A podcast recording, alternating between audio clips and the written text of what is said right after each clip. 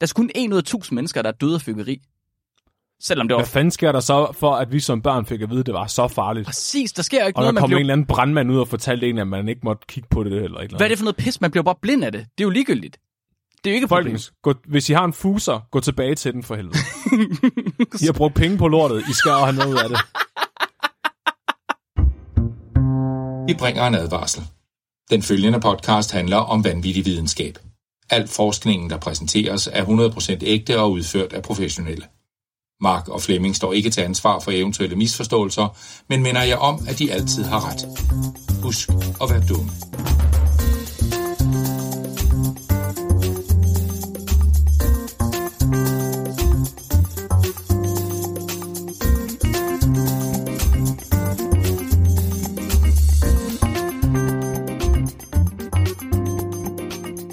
Hej alle sammen, og hjertelig velkommen til Videnskabeligt Udfordret, din bro til vanvittig videnskab. Jeg er sprunget halv i luften, Mark Lyng. Jeg er hønens over Flemming. Hønsår. Flemmings p- sp- pust til dit øh, p- øh, paphorn. Ja. Ja, hold nu op. Hvor er det... Ej. Kæft, jeg er så, jeg er så hype, Mark. Er du bare, er du bare i nytårshumør, Flemming? Vidste du godt, hvert år på Tåsing er hønens år? Er det? Mhm. Hvad er hønsår? Hvad sker der med hønsår? Jamen, det er der, man fejrer hønen. Det er der, alle gerne vil have børn, fordi det er et, det er et heldigt år for børn. så alle får bare børn hele tiden på Tåsing. Det er derfor, I er så mange. Ja. Kæft, mand. Altså, overlev dødeligheden er ret stor blandt børn. Ikke? Jeg havde 11 søstre, der er en tilbage. Hvad dør I af? Naturen. Alright. Velkommen til alle sammen. Det er lige straks nytår. Eller, det har lige været jul. Det vil sige, at næste gang er det nytår. Og det kan vi godt lige cash lidt ind på.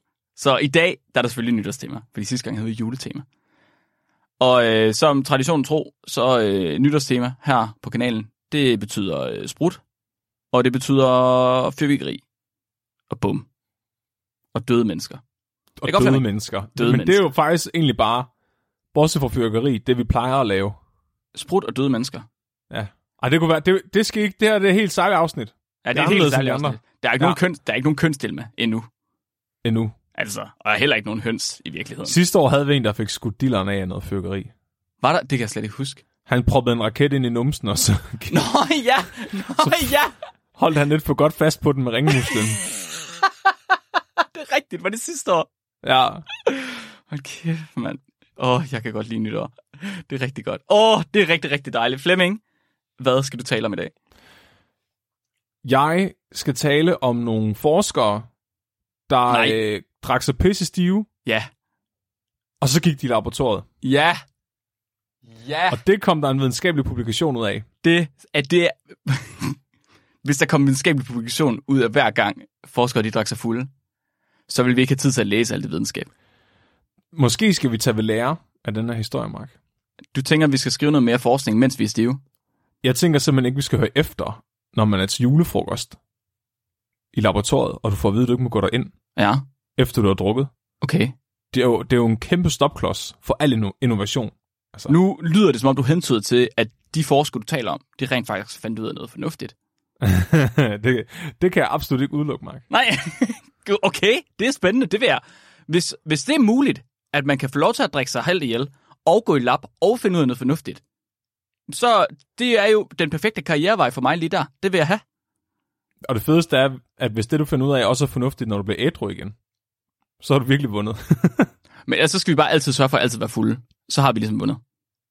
det er selvfølgelig rigtigt. Kan Men du- det kan vi allerede gøre. Kan du tease en lille smule for, hvad det er, de kigger på, måske? Hvilken De type forskning? kigger på superkonduktivitet. okay, mens de er stive. Yes. Som Sådan. alle andre gode stive mennesker. Så, hvis der er noget, jeg gerne ville, hvis jeg var fuld, mens jeg var fuld, så er det da også at køle noget ned til så lavt som muligt. Præcis. Ja. Nice. Det kan, ikke, gå- det kan ikke gå galt. Hvad med dig, Mark? Ej, godt. Jamen, jeg, øh, jeg, jeg, har så jeg har taget den på mig i dag, og så tage fyrværkeri-historien. Jeg tror, at sidste Sådan. år var det faktisk byttet rundt, var det ikke det? Jo, sidste år der talte jeg om fyrkeriuheld. Ja, og jeg talte om druk. Så øh, Flemming, han har simpelthen været så god at finde en artikel til os, fordi at øh, Flemming, han er sådan en type, der går rundt og finder de her artikler her. Der, øh, der øh, hedder A Review of Deadly Accidents Involving Fireworks in Denmark. Ej. Den, den har jeg sat mig for at læse. Og den har Dødelig fyrkeriuheld i Danmark. dødelig fyrværkeriuheld i Danmark. Så det, Det, vi skal, det glæder mig til. så øh, min del af afsnittet i dag kommer simpelthen bare til at handle om at gennemgå samtlige dødelige fyrværkeriuheld, der har været i Danmark siden 1955. Det, det, må, det kan ikke være særlig mange, Mark.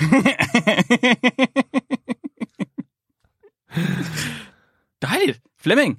Ja. Jeg er simpelthen nødt til at høre, hvad man øh, kan finde ud af, mens man er fuld i laboratoriet.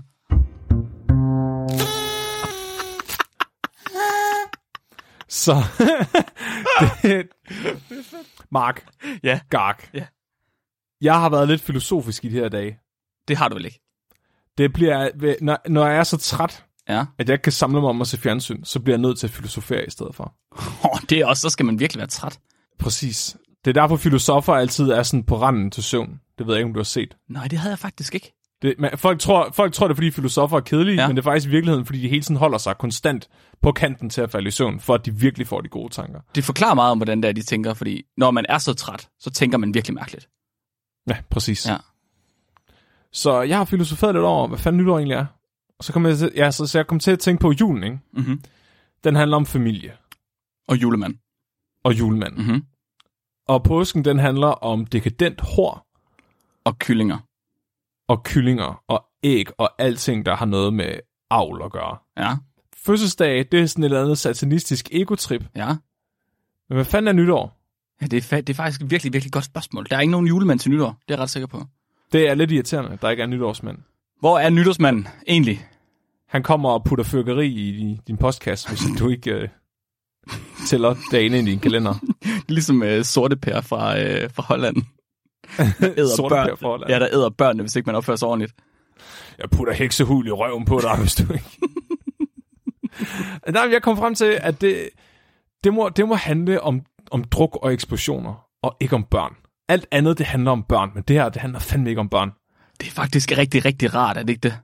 Og nytår, nytår, det er lige præcis den højtid, den ene dag om året, hvor det er socialt acceptabelt at være fulde som forældre. Ja, ja. Det kan jeg godt huske, når ens forældre, de var sådan, nu skal I i seng, for nu skal vi drikke stive. Og så begik man fejlen at stå op to timer efter, man blev puttet, fordi man have et glas vand. Åh, det var, fordi man synes, det var sådan lidt spændende, hvad de lavede, så gik man ned, og så er det bare sådan, Åh, hvor fuldt, hvad sker der? Og så fik man ar for livet. Ja. Så det, det er den ene dag om året, hvor man er fritaget fra sin rolle som forældre, Mhm. og alt ansvaret, det indebærer. Det er der, man bare kan drikke sig fuld. ja. Drikke sig fuldstændig i hegnet. Mhm. Mm-hmm. Men Mark, Mark, hvad med ens rolle som forsker? Ja, Er man undtaget for sin rolle som forsker nytårsaften? nej, det vil jeg ikke sige. fuld? Forskningen, den, den, den sover aldrig. Forskningen fortsætter. Den fortsætter til jul, til påske og til nytår. Det var derfor, Alexander Fleming, hans forskning, den stadig fortsat, selvom han tog på en to ugers vinferie i Frankrig. Det er der, den virkelig peakede. Det var faktisk der, det peakede for ham. Ah, men altså, jeg, jeg er glad for at høre, Mark, at du har den samme holdning som mig, fordi jeg tænker også, der er ingen undskyldninger. Ingen. Du er altid forsker. uanset hvor stiv du er, og uanset hvor meget det er nytår. Og øh, det er der simpelthen en gruppe af syv japanske forskere, der har bevist. at uanset hvor pattestiv du er, så kommer forskningen stadig først. Også efter dine børn. Ja. De her forskere, de øh, kommer fra The University of Tsukuba. Pure and Applied Sciences. Pure? Og, Okay. øh, ja, og det er japanske videnskabs- og teknologi agency. Og de forskede i superkonduktivitet. Det er et sindssygt emne. Det er at kunne lede mere, end ting normalt kan lede, ved at køle dem rigtig meget ned, ikke? Jo. Okay. Så konduktivitet er også det, vi kalder sådan øh, ledningsevne, eller strømledningsevne. Så det er, hvor godt noget kan lede strøm. Så øh, en ledning, for eksempel, den er pænt god til at lede strøm. Det er Hva? ligesom meningen. Stop. Er det rigtigt? Gummi, plastik, det er ret dårligt til at lede strøm. Det er en dårlig leder. Det er derfor, der er gummi rundt om vores Der kårledning. kan man bare se. Det kommer af, hvor hårdt elektronerne er bundet til de her materialer. Så i kårledningen, der sidder elektronerne rimelig løst, og derfor kan du ligesom skubbe dem igennem ledningen. Mm-hmm. Men i gummiet rundt om ledningen, der er de bundet rigtig hårdt, de her elektroner, og derfor leder de strøm af helvede til, og så vil det hellere gå igennem kåret end ud igennem gummiet. Mm. Ja. man skal dog vide, at alt, stort set altid kan lede strøm.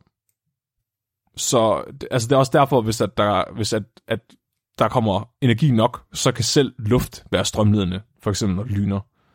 Ah, ja, det giver mening. Så, så det handler egentlig bare om, hvor meget modstand der er i et materiale. En af de ting, som kan påvirke den her ledningsevne, det er, hvor varmt materialet er. Så hvis materialet, hvis din korledning den bliver varmere, så begynder atomerne, de står og vibrere, fordi varme, det er jo bare vibration i atomerne. Ja. Og det betyder, at de dunker ind i elektronerne. Altså, de, de, det bliver sværere for elektronerne at vandre igennem ledningen, fordi der er al den her bevægelse fra varmen. Okay. Og det betyder, at ledningsevnen den falder, altså der er, der er større modstand, og derfor så taber man mere energi, når strømmen vandrer gennem ledningen. Og det er jo fucking irriterende, for det vil man ikke have. Nej, det vil man ikke have. Man vil ikke bruge sin strøm på at flytte sin strøm. Nej, det- man, vil det er gerne bruge sin, man vil gerne bruge sin strøm på sin 3D-printer. ja, det er det eneste, man bruger sin strøm på. Præcis. Og det er derfor, at som du sagde tidligere, hvis man køler noget rigtig, rigtig, rigtig meget ned, så bliver den her modstand så lav, at den faktisk kan forsvinde fuldstændig. Så i nogle materialer, hvis du køler det nok ned, så er modstanden 0. Den er ikke bare meget, meget, meget uendelig lille. Den er ikke eksisterende. Det forstår jeg slet ikke, hvordan det kan være. Det forstår jeg overhovedet ikke. Jeg, hvis jeg skal prøve at putte i nogle termer, som du kan forstå, Mark. Ja, ja. Fortæl det til mig. For, forklar mig det, som om jeg var fem. Eller som om jeg hedder Mark Lyng. For, okay, så du er elektronen, ikke? Ja, Og du er til en Red Vashava-koncert. det er jeg. og du vil fucking gerne crowdsurfe. Det kan jeg love dig for. Det skal man ikke gøre til en Red Washava-koncert. Lad være. Du kaster dig ud over publikum, og så bliver du bare trampet ihjel. Mm-hmm. Det er et varmt materiale. Okay. Der er rimelig stor modstand. Mark han når aldrig rigtig hen over publikum til den her koncert. Men øh, hvis du nu fryser hele publikum ned til minus 270 grader Celsius, Så står de stille. så står de rigtig meget stille og bliver glatte, og så vil du bare hoppe hen over dem, og så glide hele vejen ud. Oh, det er smart. Du spurgte, hvordan man kunne vide, at tabet er 0. Altså, at det ikke bare forsvinder en lille. Ja. Og øh, det opdagede man, altså det har man simpelthen undersøgt på en ret simpel måde. Man har kendt til det her superkonduktivitet siden 1912. Wow, okay. Og kort tid efter man opdagede det, der opstillede man nogle eksperimenter for at undersøge, hvor lavt var det her tab egentlig. Så det man gjorde, det var, at man tog bare en cirkulær ledning, altså du tog øh, og sendte strømmen i ring. Mm-hmm. Og så har du den samme mængde strøm, som bare ligger og kører rundt hele tiden. Og ned, du har nedkølet det her materiale, så modstanden skulle være 0, altså en superkonduktor. Ja. De kunne tage det her kredsløb op flere år efter, og skulle de måle, der ikke har været tabt noget energi i systemet overhovedet. Det er rimelig vildt. Det er mega sejt. Men så er det heller ikke blevet overgivet som anden form for energi. Det er virkelig sejt. Ja, så, så, så øhm, måden det ligesom fungerer på, det er, at den, den øh, atomstruktur, der er i materialet, der er, øh, der, der har elektronerne simpelthen fri passage, så de svæver ligesom igennem et, et, hvad kan man sige, et Ja, magnetfelt, klar nok. som holder dem i perfekt balance. Ja, ja, ja. Så de bliver aldrig nogensinde trukket ud af deres bane. Og så rammer de Okay. aldrig noget, og så kan du aldrig få friktion eller øh, altså, hvad hedder det, kollision, så derfor får du aldrig varme. Præcis. Ja, okay, jeg forstår det. Ja. Ja. Jeg, jeg forstår det, jeg forstår det. De her japanere, de forsker specifikt i det, der hedder høj temperatur superkonduktion. Mm-hmm. Så superkonduktivitet er pisse sejt, fordi hvis du, kan, hvis du kan transportere energi uden tab, altså det, det er jo for vanvittigt, det er jo slet ikke intuitivt. Men, men det, det er bare lidt problematisk, at du er nødt til at køle noget ned til minus 270 grader, for at du kan gøre det. Så er det lige pludselig ikke særlig attraktivt længere, fordi det kræver rimelig meget energi at køle noget ned så meget, mm-hmm. for at spare energi. Det vil ikke rigtig give mening. Og ja, det er garanteret svært at gøre sådan noget under havet. Uden at fryse hele havet til. Det kunne være, at vi bare skulle gøre det. Fryse havet til? Ja, du ved, bare få en ny istid, så vi kan spare på strøm. Nå ja, det er da en god idé. ja. Ja, lad os gøre det. Så, så, så at bruge ordet højtemperatur er måske lidt misvisende, når man tænker sådan hverdagstemperatur, fordi en øh, højtemperatur superkonduktor, den fu- vil fungere ved minus 196,2 grader og op efter. Ja, okay, så de mener højere temperatur. Ja, præcis. Okay. Og, det, og det, her, det her tal, det, det er meget specifikt, og det er der en grund. Det er fordi, det er simpelthen ved en temperatur, der er høj nok til, at man kan nedkøle det med flydende nitrogen. Ja. Så flydende nitrogen er meget nemt at få fat i, og utrolig, utrolig koldt. Mm-hmm. Så hvis at du kan lave en superkonduktor, du kan nedkøle med flydende nitrogen, så bliver det lige pludselig meget mere rentabelt at begynde at bruge dem i industrien for eksempel. Mm-hmm. Så man vil gerne finde nogle superkonduktorer, altså nogle ledninger, der kan, der kan lave det her superkonduktion uden tab af strøm ved en temperatur, der er høj nok til, at man kan nedkøle det ved flydende nitrogen. Mm. De fleste superkonduktorer, som virker ved høj temperatur, er lavet af kemik, og det er ikke skide praktisk. I år 2006 fandt man ud af at lave øh, superkonduktorer, der primært øh, består af jern, men det var ikke helt superkonduktorer, for de virkede lige præcis op til minus 200 grader. Okay. De var lige 3,8 grader fra at virke som ægte superkonduktorer, altså at kunne nedkøles på den billige måde. Ja, ja, ja. Det, de gerne vil prøve at finde ud af, det er ligesom at optimere de her jernforbindelser i superkonduktoren, sådan så at den kan fungere ved de der 3,8 grader varmere. Og øh, en af de problemer, der er ved, ved dem, det er, at de undergår noget, der hedder antiferromagnetisk omrokering. Så når de leder strømmen, så kan man risikere, at de magnetiske poler i materialet, de simpelthen flytter sig og er i uorden. Og det ødelægger materialet Fordi superkonduktivitet. det giver modstand, fordi så lige pludselig så trækker du elektronerne i flere forskellige retninger. Præcis. Du har ikke længere publikum stående på en perfekt række. De begynder at stå og lave moshpit. Åh oh, nej. Så man finder ud af, at man kan lave en anden reaktion med oxygen og jern i de her jernforbindelser i superkonduktorerne, som simpelthen gør, at øh, den her antiferromagnetiske omrokering, den ikke forekommer. Men den her reaktion, den tager altså flere måneder, og den er pissirriterende at vente på. Så det, de specifikt er i gang med at forske i på det her tidspunkt, det er, hvordan man kunstigt kan lave den her reaktion, der sker med luft. Okay. Så problemet er, at man har det her pissegode materiale, som er næsten jern, som man mm. næsten kan bruge som superkonduktor som ved en billig metode. Men for Ja. at kunne bruge den ved en billig metode, så er man nødt til at ruste det på en meget specifik måde. Og man ja. ved ikke helt endnu, hvordan man kan ruste det på den meget specifikke måde. Præcis. Okay. Så de vil jo meget gerne finde ud af, hvordan ruster de det på den her måde, sådan så at den kan bruges med flydende nitrogen. Ja, Giver det mening? ja jeg er med. Og øhm, de var allerede i gang med at teste øh, flere metoder, hvorpå de kunne gøre det her. Ja. Så øh, de starter med at opvarme det her materiale til 70 grader øh, i forskellige opløsninger af vand i over et døgn. For ligesom at se, hvad der sker. Og så er de så puttet alkohol i noget af det her vand, fordi de mener, at alkoholgruppen kan levere det oxygen til materialet, som det skal bruge for at blive superkonduktivt. Det, det får fra luft. Ja, ja, ja, det giver mening. Og så er ideen er ligesom at varme det op for at se, om de så kan provokere reaktionen. Fremprovokere den. De virker ikke pis godt. Nå. De kan faktisk ikke få det til at virke, og det er de skide træt af. Ja, det kan jeg godt forstå. Så øh, de tager jo selvfølgelig ud og, og holder en fest. De, de, de fejrer, at de ikke kan få det til at virke, og drikker sig i hegnet. Det hedder- hvilket jeg synes er Det kan, rigtig god praksis. Det kaldes at drukne sårene, Flemming. Det er sådan noget, man gør. Du, du har selv prøvet det. Når du kommer til at øh, sætte, din budding, sætte strøm til din budding i den forkerte retning, så alt dit DNA, det løber ud i din buffer. det har jeg aldrig gjort. Det ved jeg, du har gange. gjort rigtig mange gange, Flemming. Så går du ned, og så går du ind i køleskabet, og så henter du den første øl, du ser. Lige med det samme. Ja. Og så fortsætter du bare indtil det næste dag. Der, er faktisk, der var en rigtig god alkoholkultur i det laboratorium. Det var faktisk, det var, den hed ja. Hvad? Den hed ja. Den hed ja. Ja. de, de, de drikker sig i øh, hegnet, og det kan jeg fortælle jer, at det ved jeg øh, fra egen øh, erfaringer, at det er japanere ret gode til. Det har du simpelthen erfaring med. Ja, Hvordan? Altså, øh, jeg har jo været i Japan og drikke mig fuld med japanere. Ja. Og de kan ikke tåle at drikke særlig meget alkohol, men fuck, hvor bliver de fulde. Og det er de altså gode til. Hvordan, Deres sprut smager helvede til, men fuck, de, de, de, kan, de kan godt få det ned. Hvordan ved du, at de her forskere, de er blevet fulde? Det har de simpelthen sagt. Det har de sagt.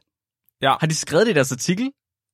Det har de fortalt i interviews. Så de fortalt i interviews, de har skrevet ja. en artikel, og så er der nogen, der sagde, hvordan fandt de på det? Og så sagde de, vi var stive. Vi kan ikke huske det.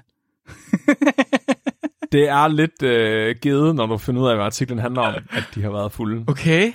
Hvad så? Så de sidder, de sidder i fuldskab og diskuterer, hvorfor det her pis, det bare ikke fungerer, hvad det kan gøre for at få det til at virke. Ja. Ja. Altså, der, der har vi også været før, det ved jeg. Vi har siddet og snakket om, hvorfor det ikke virker i laboratoriet, og, og så til sidst så siger vi, "Øh, øh, øh," og så du ved. Og så er der en eller anden, der vinder Nobelpris, og det Og så- fungerer fucking hver eneste gang. Det er perfekt. Eller også så sidder vi og taler om det, og så kommer vi frem til en løsning, men så næste dag kan vi ikke huske, hvad fuck det var, fordi vi var så stive. Det sker også virkelig, virkelig ofte.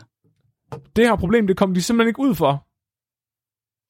Øh, de vågner dagen efter med togmænd. Ja. Virkelig grumme togmænd. Og øh, det første, der forekommer i deres hoved, det er nok en rimelig stor fuck-følelse. Gik vi i lap i går? Åh, oh, nej! Åh, oh, nej!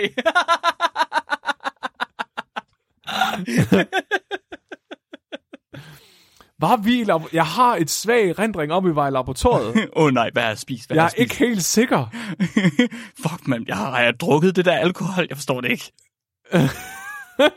Så de vil nok ikke risikere at glemme deres øh, stjerneløsning. Så Mark, jeg vil gerne præsentere dig for den videnskabelige artikel Alcoholic Beverages Induce Superconductivity in E FETE1-SXX. Hæld de der sprut ned i deres opløsning. Materialer og metoder. Polykrystallin prøver af FETE 0,8 SO02 blev fremstillet ved solid state reaktionsmetoden. Små kugler af materialet blev vejet, og dets ledende evner målt. Disse kugler blev herefter inkuberet i 20 ml glasflasker, indeholdende forskellige alkoholiske drikke. Følgende drikke blev anvendt i forsøget. Asahi Super Dry øl, Bon Marché rødvin og hvidvin, Hitori Musume japansk sake, Socho af The Season of Fruit Liquor, og til sidst den rigtig gode Suntory Whisky, The Yamasaki Single Malt. Jeg vil så gerne, jeg vil virkelig gerne være fluen på væggen til deres øh, diskussion, de har haft inde på den der bar, mens de har siddet og drukket. Og der er en De af har højst sandsynligt drukket på deres arbejdsplads, og så bare gået direkte ind i laboratoriet. Ja, så på deres arbejdsplads, men de har siddet og drukket. Og hvorfor har de så mange forskellige drikkevarer på deres arbejdsplads? det er virkelig voldsomt. Det, er- det har været en god fest. Men du ved, de har siddet der, og så har de siddet og drukket, og så er der en af dem, der har sagt, åh, det er simpelthen, jeg forstår simpelthen ikke, hvad der er galt. Og så er der en anden, der har kigget på sin øl, og så var sådan lidt, drenge, det er det forkerte sprut, vi bruger. Jeg har løsningen. Vi prøver med dem alle sammen.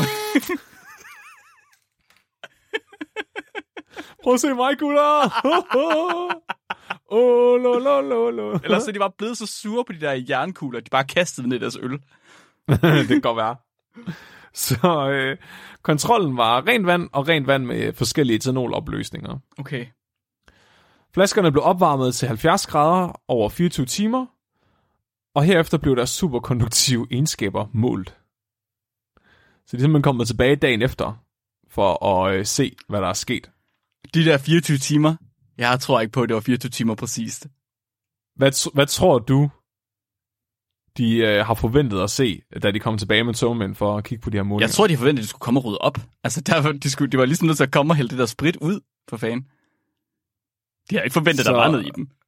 Mark, det er jo, altså, du ved, negative resultater er også resultater. Jo. Så du ved, når de alligevel har opstillet forsøget, så kan de jo lige så godt tage målingerne for ligesom at udelukke, at det ikke er nogen god idé at lave øh, superkonduktivitet i fucking rødvin. Okay. De måler de her prøver. Nej, du siger ikke modstand for 0.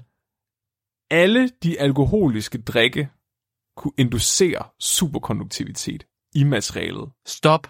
Stop. Og det kunne ikke bare inducere superkonduktiviteten. Den, alle de alkoholiske drikke gjorde det bedre end vand med etanol i. Jeg sidder her for gåsehud. Det kan jeg slet ikke have. Det kan jeg slet ikke have. Det her er godt, Flemming. Det er, det er definitionen på serendipity. Det er, det, det, serendipity, det er en af, en af de der um, milepæle, man skal have for at få en Nobelpris. Det er det der med at have, have, være heldig, men også indse, at man er heldig, og at man har noget rigtigt.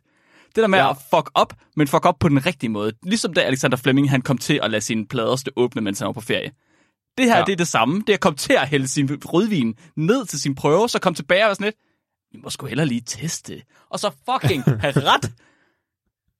Åh, oh, hvor er det vanvittigt. Det er så, jeg elsker det. de finder ud af, at øhm, det her shochu, det var øh, det dårligste, men stadigvæk langt bedre end etanolvand af en eller anden grund. Og rødvin var langt, langt, langt det bedste til at lave inducere superkonduktivitet i det her materiale. Hvorfor? Det er et godt spørgsmål. Det, øh, det kommer de ikke rigtig ind på. De har ikke fundet ud af det det. virker. Ja. Det virker, Mark. Det virker.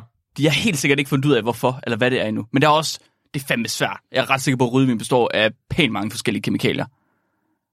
Ja, det gør det. De præsenterer i hvert fald bare deres resultater af den artikel. De- De måler også på noget, der hedder shielding, hvilket er ret sejt. Ja.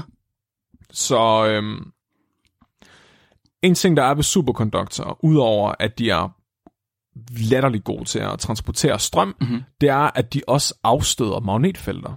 Mm-hmm. Og det er det, der hedder Meissner-effekten, eller shielding. Og øhm, det, det, det fungerer egentlig... Og jeg, fuck, jeg prøvede at forstå magneter. Ja, men der er ikke nogen, der kan forstå magneter. Der er nogen, der Magnets. siger, at de forstår magneter, men det er bare magi. Lad være med at ødelægge det for mig. Det er magi. Hold jeres kæft. Det, der i hvert fald sker med superkonduktorer, det er, at normalt, hvis du tager en magnet og holder den op i noget mod, mod noget, der ikke er magnetisk, så vandrer magnetfeltet bare igennem materialet uhindret. Ja. Det er derfor, du kan hænge et stykke papir op med en magnet. Ja. Men hvis dit papir var en superkonduktor, vil, magnet, vil du ikke engang kunne sætte magneten på. Magneten vil simpelthen blive afstødt. Det, så superkonduktoren, den afviser det magnetiske felt og frastøder det. Det er ikke, fordi den har sit eget magnetfelt. Nej, Nej. det er simpelthen det har noget at gøre med måden, de her elektroner, de fiser rundt inde i materialet på. Okay. Det tror, Så jeg, er en, altså, ja, det tror jeg faktisk også, det var det, der skabte magnetfeltet. ja, men det er ikke, det er ikke, det er ikke den samme måde. Okay, fair nok. Så, så øhm, superkonduktorer er i sig selv ikke magnetiske. Huh. Så de, men de har, de laver en vortex af elektroner, sådan som jeg forstår det. Og den her vortex virker på en måde, som, som simpelthen gør, at, at magnetfelt ikke kan interagere med materialet. Det lyder sindssygt. Og det, og det har de også målt på, den her shielding. Altså, øh, og det er fuldstændig sindssygt, så meget bedre de her alkoholiske drikke fungerer på materialet i forhold til vand med etanol. Okay, så Flemming han har lige sendt en graf til mig af, af hvor der står øh, shielding volume fraction op ad y-aksen og etanolkoncentration hen ad x-aksen. Og vand og etanol, det virker ikke. Det er 10% at det shielder. Så hvis du bader de der jern øh, ting i vand og etanol, så kan de begrænse shielding, eller så kan de begrænse magnetfeltet med 10%. Er det sådan, jeg skal forstå det? Ja. Okay, når det så er rødvin, så er det 60 procent. Det er ikke engang, så det er ikke, det er ikke etanolkoncentrationen overhovedet, fordi des mere etanol der er i, des ringere bliver de nærmest. Men ja. også nogle af dem, der er på samme etanolkoncentration, de er også meget forskellige. Det er godt nok vildt så stor forskel. Altså det går fra 10% op til 63%, når du bruger rødvin. Altså, det, det er virkelig mærkeligt, at man, man vil jo tænke, at det var alkoholen, alkoholkomponenten, der har noget med det at gøre, men det er tydeligt, der er ingen sammenhæng mellem alkoholkoncentrationen og hvor godt det fungerer. Jeg troede, det, jeg troede, da du begyndte at snakke om de der øhm, forskellige stykker alkohol, så troede jeg måske, det var kulsyre. Men der er kun øl her, der er kulsyre i. ja. Og rødvin er den bedste af dem. Hvad har rødvin? Rødvin har øh, tanniner, og de har jo alle mulige mærkelige ting i. Det bliver Antioxidanter, svovl-forbindelser. sulfitter. Ja, Jeg, jeg er hverken fysiker eller kemiker. Jeg tør ikke øh, sige, hvad det er. Jeg tror, det er magi. men de har ikke, de har ikke overhovedet beskrevet noget om, hvordan det kemisk, altså, hvordan de forventer, det foregår kemisk. De, de, havde, mm-hmm. de havde alligevel, de må have haft en idé, fordi de har trods alt stoppet lortet ned til vand og sprit. Fordi de Det tænker, var stive, Mark. Ja, ja, ja. Nej, nej, nej. Ikke, ikke deres Nå, alkohol. ja, ja. Til at starte med var det vand og etanol. Fordi, ja. fordi de tænkte, at etanol havde den ekstra OH-gruppe, som så kunne overgive oxygenet til den, eller sætte gang i den kemiske reaktion. Jamen, de vil gerne have det her stof, der hedder E FeTe1 Ja, XSX. Så de må have en anden idé om... men, Ja, okay. Hvordan, ja. men det, er jo, ikke- det kan da ikke være svært at finde ud af, hvad det er.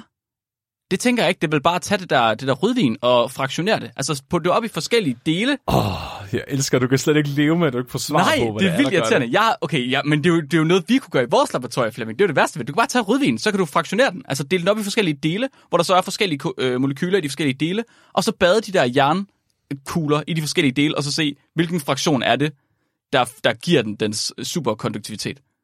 Jeg synes, det er meget bedre at lade det bl- forblive det uvæsen. Det kan jeg ikke have. Det kan jeg ikke have. Jeg Prøv lige stiller at tænke på rødvins... Altså, okay, så jeg vil sige en ting om øh, Japan og alkohol, og det er, at øh, nu har jeg smagt japansk... Øh, altså, hele den her liste af alkohol, alkoholiske drikke fra Japan har jeg smagt i Japan. Ja.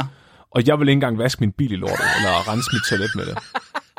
Så, og de er så stolte af deres, det der Suntory whisky der, og det smager af helvede til. Og de synes bare, det, de er så stolte af, at de laver deres eget whisky. Jeg tror måske, at de har indset nu, at deres alkohol faktisk ikke er værd at drikke. Den skal bruges i Og nu prøver de at finde en eller anden måde, hvorpå de kan komme af med det på. Ja. Så hvis de nu kan sælge deres rødvin til industrien, Som superconductor fuel. Ja, altså jeg tænker, hvis, du, hvis, hvis vi kan få det der Suntory whisky af hylderne og bruge det til at lave superkonduktorer med i stedet for, så har vi gjort verden en tjeneste. Det kan jeg godt være med til. Jeg tror, vi får en Nobelpris for det. det er jeg faktisk ret sikker på. Og øh, der sidder sikkert nogen derude og hører med, som ved meget mere om det her end mig. Garanteret. Og øh, jeg vil gerne lige pointere, at jeg har absolut ikke misforstået noget. og øh, I tager fejl. Hvis I er i tvivl om Flemming har ret, så kan I spole tilbage til cirka et minut inden i afsnittet, så kan I lige øh, høre efter der. Det er fucking, det er, det er virkelig, altså det er, jeg synes, det er sindssygt spændende, men fuck, det er også kompliceret. Det er derfor, man ikke er blevet fysiker, Flemming. Det er en grund til, at de går på universitetet og ser deprimeret ud i fem år. Ja. Mark, Ja, put en raket i min numse og tænd den. okay. Okay, okay, okay, okay, okay, okay.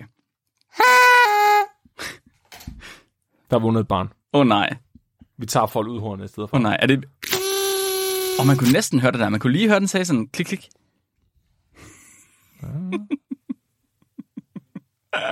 okay, så øh, som sagt, så har Flemming simpelthen været så god at finde en artikel til os. En artikel, der er skrevet af to danske retsmedicinske forskere fra Danmark. Hvis du skulle være i tvivl. Danske retsmedicinske forskere fra Danmark, Flemming. Uh. Og ikke, ikke, ikke bare fra Danmark, Flemming. Fra Odense.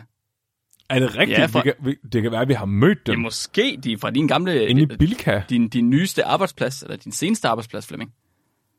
De er simpelthen ude fra hospitalet. Wow. Ja, ja, ja, ja. Og, Hvem er det? Hvem er det? øhm, øh, det er Alexander Hillers og Peter Myggen Let. Også kendt som Alex. Peter Myggen, ham ved jeg godt, hvem er. Ikke den Peter Myggen, tror jeg ikke.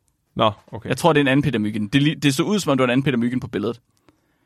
Øh, det er simpelthen Alexander og Peter, der har skrevet en artikel her. Og øh, den artikel, den hedder uh, Review of Deadly Accidents Involving Fireworks in Denmark. Fuck. Og den handler simpelthen om alle dødsfald, der har fundet sted på grund af fyrværkeri i Danmark, så længe tilbage, som man har ført protokol over det. Fedt. Så øh, Alexander og Peter, og det er altså deres, deres rigtige navne, det er ikke noget, jeg har fundet på for at tage gas på et eller andet, det er nu engang bare det, de hedder. Øh, de vil gerne se, om ikke de kunne afmystificere omstændighederne bag død ved krudt i Danmark. Hvad er det, der gør, at man dør af krudt? Uh. Og så vil de gerne se, om ikke de kunne finde nogen sammenhæng mellem de her, mellem de her dødsfald, så de ligesom kunne, kunne... Hvis nu man kunne finde ud af, at der var en sammenhæng, så kunne man jo bare sige, lad være med det der, så dør du ikke af krudt. Det er jo, hvor svært kan det være? Altså helt ærligt. Var, jeg tror, at sammenhængen var, at de alle sammen brugt ild i, i sammenhæng med krudt. Og der, det, ja, det har du faktisk fuldstændig ret i, Flemming. Der er en sammenhæng lige der. Lad være med at bruge ild i forbindelse med krudt.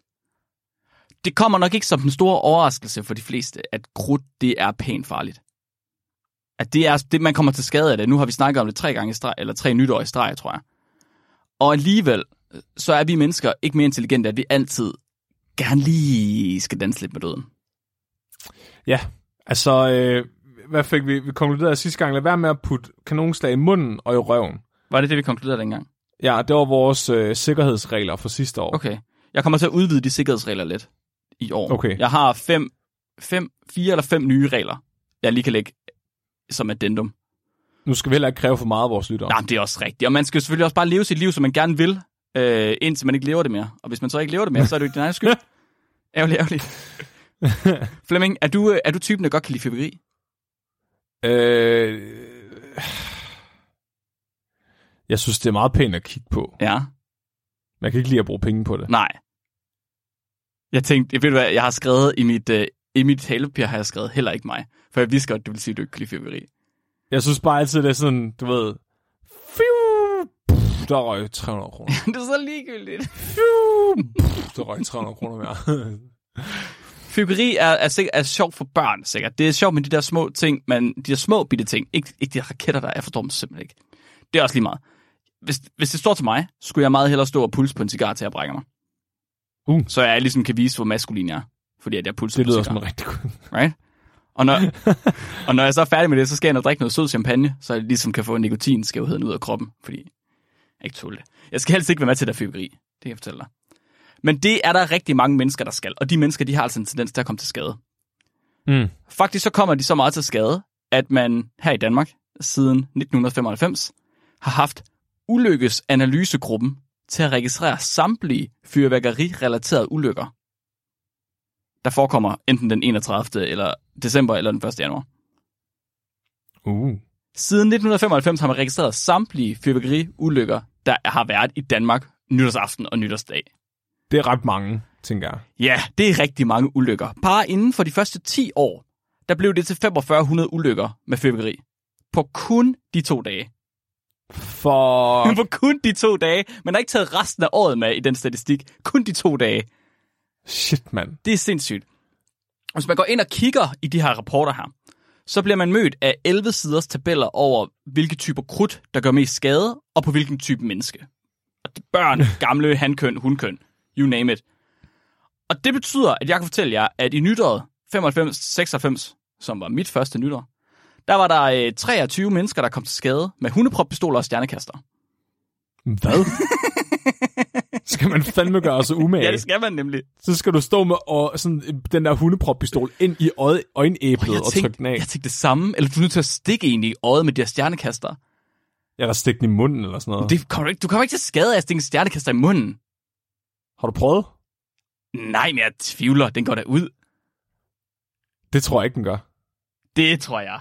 Det tror jeg, den gør.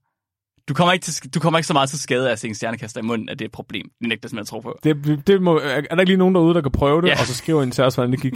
Vi skal nok publicere det. Ja. Vi skriver jeg acknowledgements. Øhm, så, så 23 mennesker, der kom til skade med hundeproppistoler og stjernekaster, og der var 60, der kom til skade med heksehyl. Med heksehyld. Det farligste fyrværkeri af dem alle sammen, Flemming. Heksehyl. 60 mennesker i 1995. Det skal man Men så kan de også bare lade være med at putte dem alle sammen ned i en kasse med lunden den samme vej. Altså, de bærer bare om, man, at man tænder hele pakken på en gang. Åh oh, ja. Det er, faktisk, det er faktisk den eneste rigtige måde at, at skyde heksehyl. af. Kan man stadig få dem? Er det ikke noget, man ikke kan få dem længere? Heksehyld? Ja. Altså, jeg, jeg har været ude for at købe nogle, jeg kunne ikke få fat i nogen. Nej, det kan bare se. Der bare se. Der var knaldperler, og der var hundeproppistoler, og så var der ikke andet. Men der er, prøv at knaldperler er garanteret også med i de der 23. Der er garanteret nogen, der tykker på en knaldperl. Ja, det, det skal man også lade være med. undre mig. Det, er- men altså, det er sådan her, de er white tandlægen i Herning, ikke? den skal bare ud, den der. Typ, typ på dem her, så du kan få det gebis. Ja. Så 23 mennesker og 60 mennesker. Øh, de tal, de er heldigvis faldet. Og de er faldet så meget, at sidste år, der hed det i stedet 5 og 9 personskader. Så 5 på grund af hundeproppistoler, og 9 på grund af heksehyl. Okay. Heldigvis. Så vi er trods alt blevet klogere. Det er generelt raketter, der er de værste typer af fyrværkeri. Og i Danmarks værste raketår, det var ved årtusindskiftet. Der kom 202 mennesker til skade på grund af raketter Okay, på nytårsaften. ja. Og det er jo alt sammen fint nok, Flemming. De kommer til skade. Men hvor mange af dem dør? Hvor mange af dem dør? Det kan man jo ikke se på det her. Nej, det, Kan man ikke det? det, nej, det, står, det skriver, de skriver ikke specifikt her, hvor mange der dør. Nej. Øh, men det har Alex og Peter så fundet ud af. Og det gør ikke særlig mange. Faktisk så virker nytårskrudt næsten til at være mere sikkert end, end så meget andet. Altså, jeg tror lige, det er lige før, der er flere, der dør af druk, end der dør af nytårskrudt. Så vil jeg fandme gerne heksehyld igen. Jamen, det tror jeg faktisk næsten, du skal have. Du skal næsten ryge som en cigaret. Ja. Så der var et finsk studie, der fandt, at det var kun omkring 1% af alle fyrværkeriskader, der førte til død. Mens den der danske ulykkesanalysegruppe, i deres øh, første 10 år, der var der kun 0,1% dødsfald. Nå. Der er kun 1 ud af 1000 mennesker, der er døde af fyrværkeri.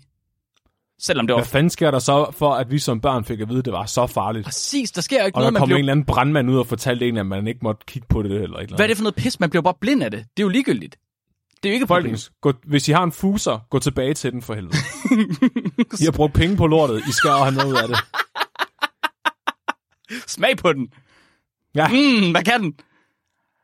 Men indtil nu, Flemming, så er der faktisk ikke nogen, der systematisk har kigget de danske arkiver igennem for at finde de her fyrværkerirelaterede dødsfald. Og det synes Alexander og Peter, det var en fandeskam.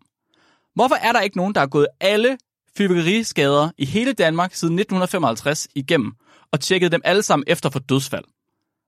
Det er længe siden. Det er længe siden. Hvorfor er der ikke nogen, der har gjort det? Der er nok ikke nogen, der gad. Der var nok ikke nogen, der gad, men ved du hvad? Det gad Alexander og Peter. Det ville de rigtig, rigtig gerne, fordi de to, de var retsmedicinere. De sad jo også bare og ventede på, at det blev den 31. december alligevel. Oha, de skulle bare, de ville rigtig gerne have nogle, nogle nytårsoffer ind. Det er Se, ligesom det der med, hvad laver julemanden resten af året, ikke? Ja, ja. Retsmediciner på arbejde til nytår, og så ellers så venter de bare. Ja. Så øhm, de vil jo gerne, hvis ikke, de har sådan et, hvis ikke man kan se alle dødsfaldene ved siden af hinanden, hvordan skal man så kunne vide, hvad der skal til for at dø af feberi? Det er jo fuldstændig umuligt at vide ellers, Flemming.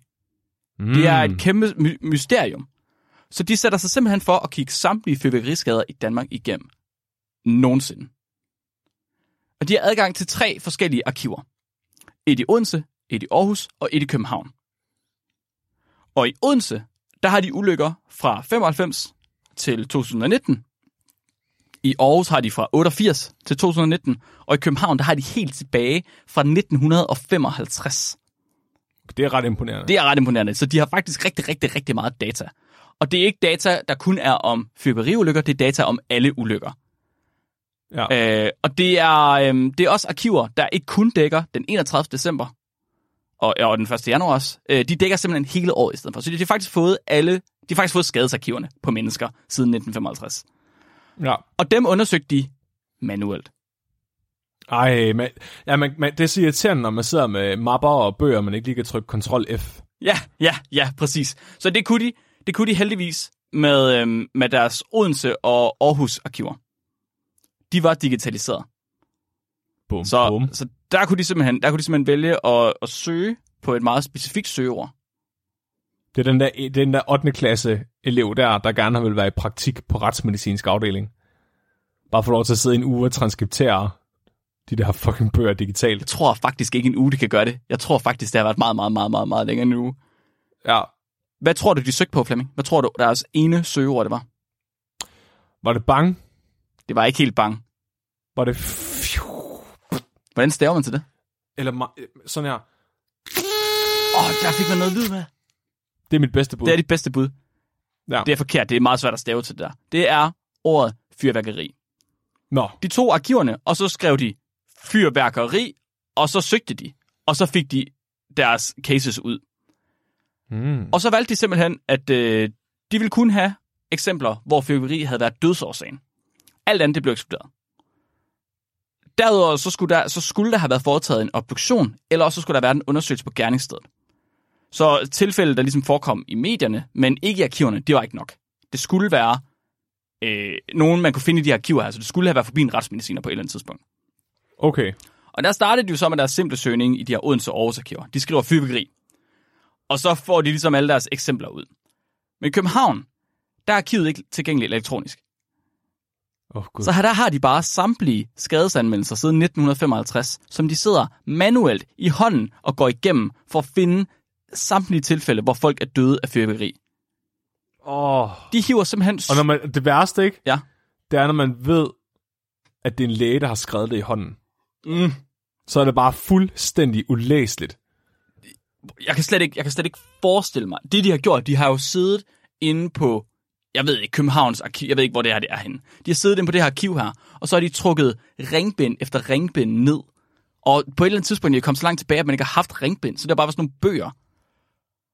Hvem i alverden har de sat til at læse de her ting igennem? For de er kun to på artiklen. studerende. Ja, hvad? De er kun to på artiklen. Shit, mand, det er dedikeret. Det er, jeg, det har i hvert fald taget et år, det her. Jeg tror, og hvis ikke det har taget et år, så har de snydt. det tror jeg. Fordi, altså, det er rigtig godt, at det her, de her to her, det har været retsmediciner også, det tror jeg. Fordi det er også, de har også ligesom skulle igennem samtlige skadesanmeldelser, der har været i Danmark siden 1955. Og jeg tror, det er sådan noget, der godt kunne ødelægge inden for ledet. Øhm, umiddelbart så er der kun to, der gør det her. Og de to, de sidder så og kigger samtlige skadesanmeldelser igennem overhovedet. Flemming, har du lyst til at prøve at gætte på, hvor mange dødsfald de finder? Hvor fyrværkeri det er årsagen.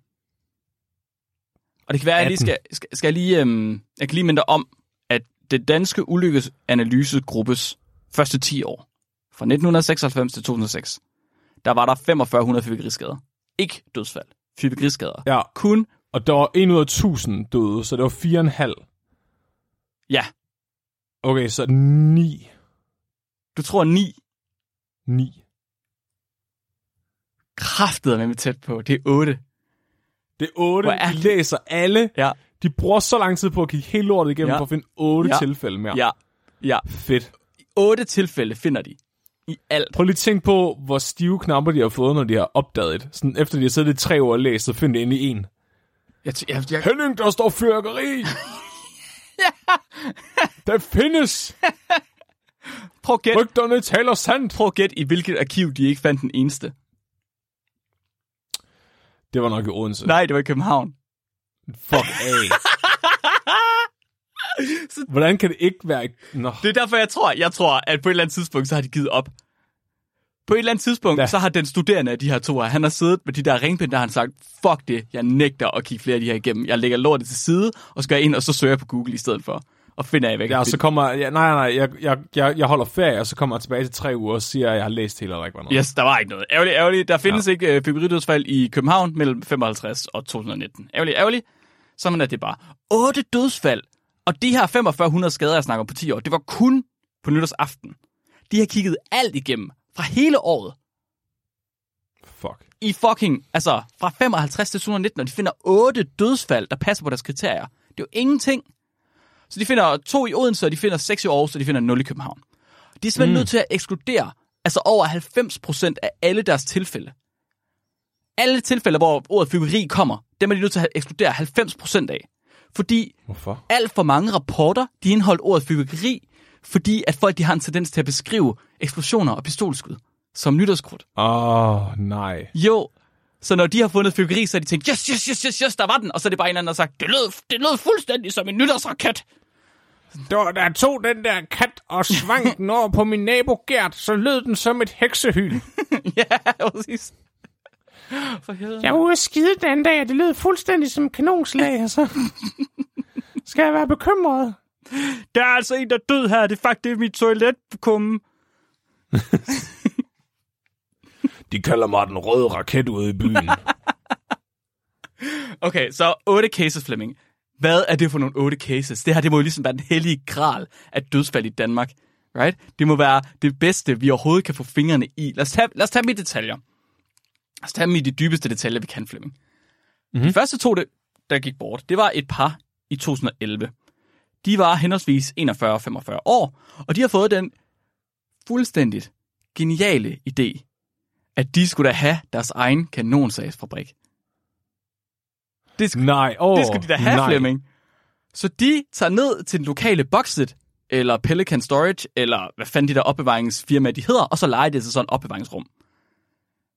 De manglede simpelthen noget spænding i deres liv, så de lejede sig lige 10 kvadratmeter hos uh, Boxit, og så begyndte de ellers bare at blande krudt og kemikalier. Ind i en lagerboks. Inde i en lagerboks. En af de der steder, hvor du stiller dine møbler, mens der du får dit gulve sli- slebet. Fuck, det er en god idé. Er det ikke en Hvordan kan idé? en person sådan i 40'erne tænke det? Jeg forstår, hvis man er sådan er 14 år, og alle ens hjerneceller bliver brugt på noget andet. Ja. Men sådan, du ved, folk midt i livet, der sådan har sådan, til forestiller mig sådan rimelig etablerede mennesker, tænker sådan, vi tager en boxet, og så laver vi fucking kanonslag ind i det. Altså, jeg ved, jeg ved ikke, om det er fordi, der har været mennesker, der har været junkies eller et eller andet, der har manglet penge til at betale deres dealer, og så har de tænkt, kanonslag, det er der fandme penge i. Ah, det er fandme alligevel for... Øh, hvis du er junkie, så er det der sgu lidt for, øh, for elaborate på en eller anden måde. Jeg tror, det er sådan noget Breaking Bad. Jeg tror, du er ret i, de manglede noget spænding. Ja. De skulle simpelthen, de skulle have Det var enten det, eller Svingerklubben, ikke? det er ri- Og Svingerklubben siger bare ikke lige så meget bang. Nej, det er rigtigt. Det, det, er, det siger lidt bang, men ikke lige så meget bang. Og ja. hvis du skal være i tvivl, Flemming, så siger det her bang. For lige pludselig, så opstår der en uheldig gnist. Der er ingen, der ved, hvor den kommer fra, fordi det eneste, man fandt bagefter, det var deres lig under ruinerne af hele bygningen. ja, tak. Men Hvis man alligevel skal gøre det, kan man lige så godt gøre det ordentligt, jo. De jævnede hele bygningen med jorden med deres kanonslag, fordi der var en uheldig gnist. Og de, da man finder dem, så er de, to, de er heldigvis de eneste to ofre. Men de er fuldstændig begravet, forbrændte, og så har de fået smadret deres kranier. Og så står der i artiklen også, at de havde ingen hverken alkohol eller stoffer i blodet, da de blev fundet. Mm. Mm. Nummer 3 og 4, det var to unge mænd på 24 og 25, der havde fået fat i øh, noget professionelt pyroteknikerudstyr. Nå. Uden lige selv at være pyrotekniker. Ah, Ah, det var ikke noget problem for dem. De kunne sagtens håndtere det, man kalder en luftskal, airshell på engelsk, åbenbart. Og så vidt jeg ved, en airshell, det kan jeg kun øh, altså forbinde med artilleri. Så jeg Ja. tænker første verdenskrig, når jeg hører airshell. Og det er faktisk også, hvad det er. Det er bogstaveligt talt et stykke artilleri. Og ikke nok med det, så bliver det skudt ud af en morter. Altså en af de der øh, jordkanoner.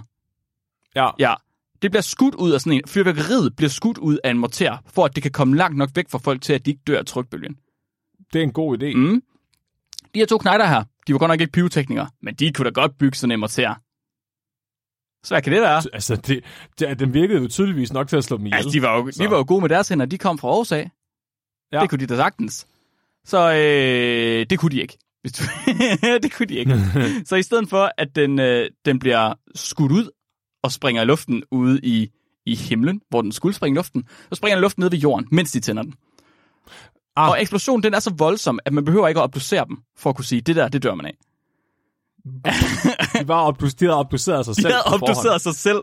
Det var de eneste to tilfælde, hvor der ikke var en obduktion, fordi da retsmedicinen kom ud, så var sådan, der er ikke noget skær i. Det er sådan, og man ved, at retsmedicinere, de elsker at lave menneskepuslespil. Men det her puslespil, det har været så svært, og alle brikkerne var bare blandet.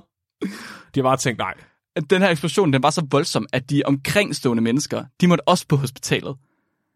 Fordi de også var kommet til skade. fuck. Og der, dem var der så heldigvis ikke nogen, der døde af. Altså, der var ikke mm. nogen af de mennesker, der døde. Nummer 5 og 6, det var to brødre, der havde lejet en ubrugt lade af en bonde. Det starter allerede godt. Så en lade, den skal da ikke stå ubrugt, Flemming. Den skal da bruges til noget. Nej, det ville det være en skam. Den skal da bruges til noget fornuftigt, skal den ikke det? Den skal nemlig bruges til at lave gigantiske kanonslag i. Det skal den, selvfølgelig skal den det. Og øh, Oh brødrene her, de brugte laden til at producere i, og så har de købt en lille campingvogn. Total Breaking Bad style. Som de så havde til at stå ved siden af laden. Og når de så havde produceret deres kanonslag, så fragtede de det tilbage over i campingvognen. Mm-hmm. Og så havde de fyldt campingvognen fuldstændig op med kanonslag.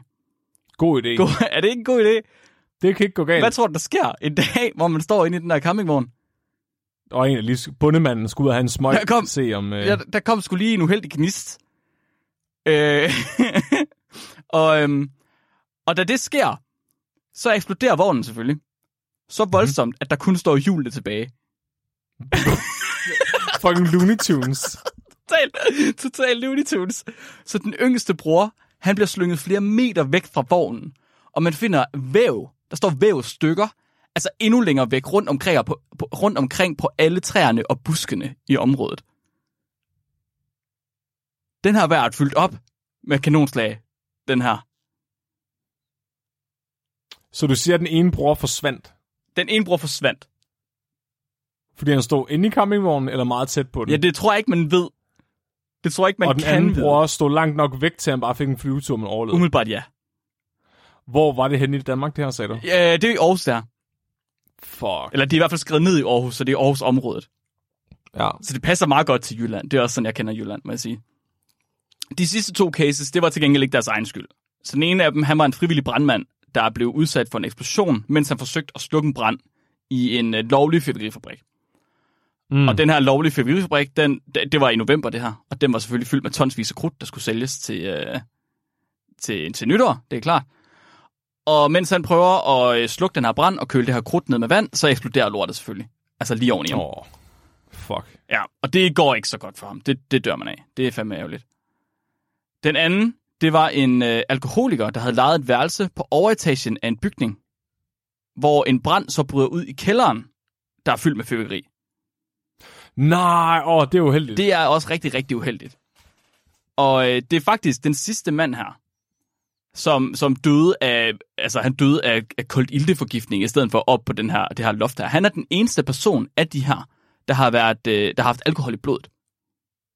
Mm, men det havde ikke noget med ulykken at gøre. Det har ingenting med ulykken at gøre. Men det betyder faktisk, Nej. at der er næsten ikke nogen af, af de her dødsfald, der har noget med alkohol at gøre.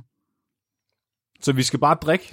Jeg kommer til det lige om lidt, men, men ja, umiddelbart ja, Flemming. Så Alexander og Peter, de sidder og kigger på det her data, og så er de sådan lidt, hvad, hvad kan vi trække ud af det? Altså, det er jo måske ikke forfærdeligt meget, vel? Det er jo... De havde nok forventet lidt flere dødsfald i Danmark. Satans. Der var kun otte, som i hvert fald var beskrevet. Gik du ud og slog nogen ihjel? Nej, det... De, næsten. Vi må i felten. Ja, da, så de siger, at der er måske nok flere dødsfald, men de er bare ikke, de er ikke blevet beskrevet med obduktioner. Så de har en lille bøn i artiklen til øh, alle betjente derude. Fordi de siger, at det er betjentene, der bestemmer, om retsmedicinerne skal ud og kigge på, øh, på de her steder eller ej.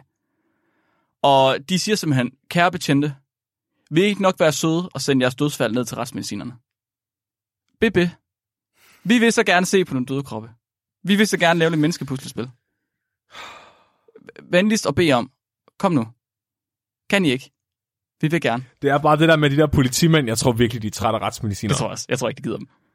Der står bare de der horny øh, typer, der bare skal have lov til at skære nogle døde mennesker. Men også det der, efter sådan en eksplosion som de her, så skal du ligesom samle altså folk op med en skovl, og så sende det ned til, til med retsmedicinerne. et pincet, bare sådan gå stykke efter stykke. Det kunne jeg ikke forestille mig er særlig sjovt et stykke arbejde for en betjent.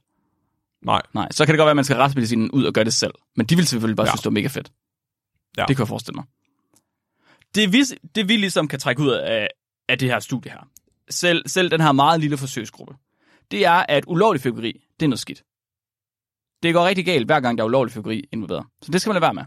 Og jeg fandt en amerikansk artikel, der beskrev, at hjemmelavet fyrværkeri, det var skyld i 25% af alle fyrværkeriskader i USA. Okay. Så en fjerdedel af alle skader fra fyrværkeri, det kommer på grund af hjemmebrygget fyrværkeri. Og jeg tænker, at det sagtens kan overføres til Danmark også. Det tror jeg faktisk er rimelig en til en. Så du siger, at sjovt fyrværkeri er farligere end kedeligt Ja, fyrværkeri? pas på, det er sjovt fyrværkeri. Det er også en rigtig dårlig idé at være mand. Syv, Nå. syv ud af otte af de her danske dødsfald, øh, det var nemlig mænd. Og i, Det er ret sexistisk. Jamen, det er det. Altså, hvis vi går ind for ligestilling, så skal vi ud og slå nogle kvinder ihjel med fyrværkeri. at det, at det, mm, du har mistolket den her konklusion på en helt anden måde, end jeg havde mistolket den her konklusion. Men vi har begge to mistolket Men det er, fordi du ikke er feminist. Du, misfolker, du misfortolker på en forkert måde. Men Det gør, hvad du ret i det. Jeg tænkte Mhm. mm-hmm. mere, det var sådan, at, at det er mændene, der gør det, og når det så endelig er kvinder, der dør, så er det fordi manden har sagt, de skal gøre det. Så for eksempel det der ægtepar, der lavede deres fyrværkeri i bokset. Og så de, du ved, de bliver taget med i uh, svinget. Ja, præcis. De var uheldige nok til at være i nærheden af en mand, der døde. ja. Så man skal virkelig holde sig væk fra mænd. Og ja. Det stemmer også, altså de her 7 ud af 8 tilfælde, det stemmer også rimelig overens med litteraturen. Fordi der er det 90% af alle fyrværkeriskader, de forekommer simpelthen ved mænd. Det er Mm. mænd, der dør af fyrværkeri og kommer til skade af det. ja. Vi er bare ikke sådan specielt intelligente, når det kommer til dødsangst. Men det har vi også hørt tidligere i vores øh, mandafsnit. ja. Interessant nok, så var dødsårsagen, den var oftest forbundet med trykbølgen, og næsten aldrig med forbrændingerne. Hmm. Så fire af de her eksempler her, de havde reddet deres lunger i stykker i eksplosionen. Tre af dem havde fået reddet faste organer i stykker, altså lever og milt og nyre og sådan noget. Og to af dem havde fået reddet deres tarme i stykker. Åh. Oh. Så er det altså gået, gået galt. Huh. Og ud fra alt det her data her, så er det så, at jeg synes, man kan lægge fem ekstra punkter på vores, øhm, hvad skal man sige, vores påpasseligheder fra sidste år. Så, ja, vi har ligesom to, vi har to ting, vi er nødt til at tage væk fra det her. Et, man kan, man kan, man kan, man kan vælge to måder, man kan, man kan lade være med at komme til skade på. Den første, det er at lade være med at håndtere fyrværkeri. Men det er jo kedeligt, Flemming. Hvor skal jeg så få min, Afholdenhed, det er forkert. hvor skal jeg så få min dødsangst fra? Det er jo at, Præcis. det er jo at behandle symptom i stedet for at behandle altså, sygdommen. Det kan vi ikke have. Det andet, man kan gøre i stedet for, det er, at man kan gøre det modsatte af, hvad der statistisk set er farligt. Og det har vi jo lige set i det her statistiske studie med otte Mm-hmm. forsøgspersoner. Det vil sige, du skal være kvinde. Du skal skyde lovlig fyrværkeri af. Du skal drikke dig fuld, inden du skyder det af. Du skal lade være med at lege med krudt i en campingvogn. Og så skal du lukke øjnene. Og så kommer du ikke til skade. Bum. Det er det. Det er fandme i orden. Så Det siger jeg lige til øh, min, min kone om lidt. Hvis du gør de fem ting, og du så samtidig lader være med at stoppe det i munden og i røven, så tror jeg faktisk aldrig nogensinde, du kommer til skade af længere. Så det værste, du kan gøre, det er at tage hjemmelavet fyrkeri og putte i munden og røven på samme tid. Mens du er ædru Åh, mand. og er mand. Fuck. Og gå ind i en campingvogn. Og gå ind i en campingvogn, Flemming. Okay. Men hvordan, hvordan holder andre nytår? Det forstår jeg ikke. Nej, det forstår jeg faktisk heller ikke. Og jeg synes faktisk, mm. den med campingvognen, synes jeg er lidt sjov, fordi ham der, øh, ham, der måske havde skudt sig selv med et havlgevær sidste år, var han ikke også Ja. ja. en, en campingvogn? Øh, jo, det var han i sådan en... Øh, Som trailer, ikke? eller også var det en, en autocamper, Ja. men det, Jeg tror, det er så, ja, nogenlunde men det ja. samme her, ja. ja. Så campingvognen er faktisk bare virkelig, virkelig farlig i forhold til byggeri. Så hold jer væk fra campingvognen. For Fandme pas på helvede. de campingvogne der. Dødsfælder. Og på den måde, så har jeg, Mark Lyng, sammen med Alexander Hillers og Peter Myggen Let, gjort verden til et sikkert sted. De har gjort det ved at udgive et stykke peer-reviewed forskning, der finder årsager og sammenhæng mellem typer af fyrværkeri og hvorvidt man dør af det. Og jeg har gjort det ved fuldstændig at mistolke på deres konklusioner. Det synes jeg er en god måde at håndtere det Er på. det ikke ofte sådan, at man skal håndtere forskning på? Jeg vil gerne have misfortolket al min forskning. Mm, det kan jeg godt gøre for dig. Tak.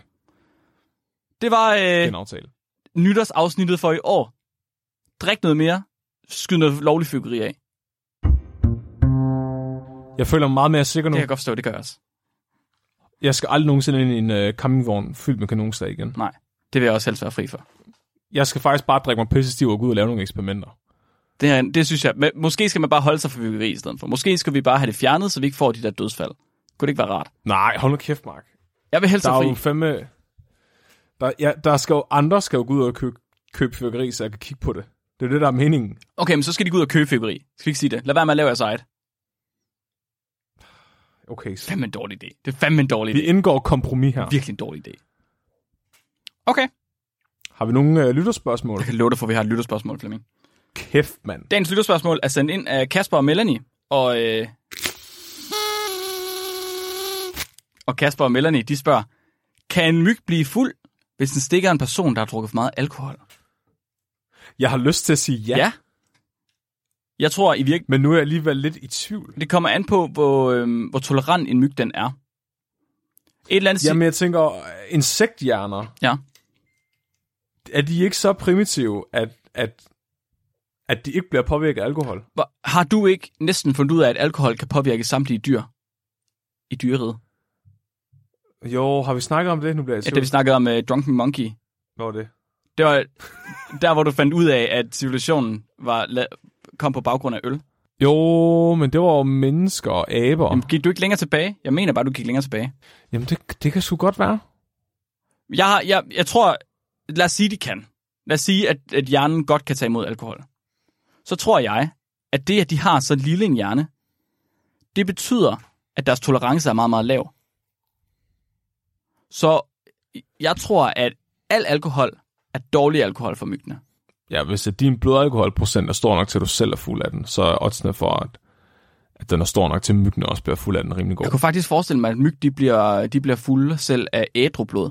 Hvad? Ja, selv hvis du ikke har drukket alkohol, så er der alkohol nok i dit blod, til at myggen de bliver fuld af det. Det er, hvis du bor i Jylland. Gør alle ikke det? Det forstår jeg ikke. Kan jeg vide, man, næste gang, at man er til sådan en grillfest, så skal man lige holde øje med, hvem der bliver stukket mest af myggene. Om det er en stive onkel. At myggene, de godt har luret den, at det er der festen, den er. Jeg skal bare jeg skal hen til ham der. Jeg kan bare mærke, at han har, puh, han har etanolblodet. Det skal jeg bare have noget af. Men jeg tænker også bare, har du, har du ikke tit oplevet, hvis du har siddet og været sådan lidt stiv ude om aftenen om sommeren og sådan. Du prøver at slå myggene, men på en eller anden måde, selvom du er så stiv, og din reaktionsevne er blevet dårligere, så rammer du dem altid alligevel. Jeg tror ikke bare, myggene de sidder og pisse stive og ikke kan finde ud af at flyve væk. Du, Fordi når man er ædru, ikke, så kæmper man bare for nu at få fat i dem, inden de letter. okay, så du, ja, ja, ja, jo, jeg kan godt se, hvad du mener. Men det siger, at man faktisk altid, uanset hvor meget man drikker, er lige god til at ramme myggene. Fordi at Ja. de, bliver lige, de bliver lige så dårlige til at flyve væk, som du bliver til at ramme dem. Ja, medmindre du er bedre til at være fuld, end myggen er. Og det er vi, fordi vi har tolerance, fordi vi er fulde rigtig, rigtig ofte. Så det vil jeg også sige, i stedet for at bruge det der myggebalsam og, og de der fucking sterinlys der, så næste gang øh, I er på campingtur i Sverige, så bare sørg for at pisse stive hele tiden. Det er faktisk derfor, at svenskere de altid er stive. Nå, det er derfor... Ja, det er derfor, at alkoholisme er så stort et problem Nå. i Sverige. Det er fordi, de, de vil gerne af med myggene. Det kan, jeg- det kan man da sige sig selv. Det var da godt klar over nu, når Ja. vi siger det. Selvfølgelig. Ja. Ja, ja, ja. Okay, okay, okay. okay. Så, så det kan de. Det gør de. Det bliver de. Ja, Og det er ikke en skidt ting, at de bliver det. Det er godt for os. Så det er smart. Man, man kunne også, i stedet for at have sådan en, øh, en myggelampe eller sådan noget, kunne man bare tage sin stive onkel med. jeg, jeg, var, jeg vil helst ikke være øh, på campingferie med min stive onkel. Ja, men han skal bare stå, du ved, over hjørnet, så du kan stille ham ud, ligesom sådan en lampe. Så kan han stå og råbe sådan nogle sjovfly jokes en gang imellem. Det, det er lige pludselig så myggene et, et, et relativt lille problem.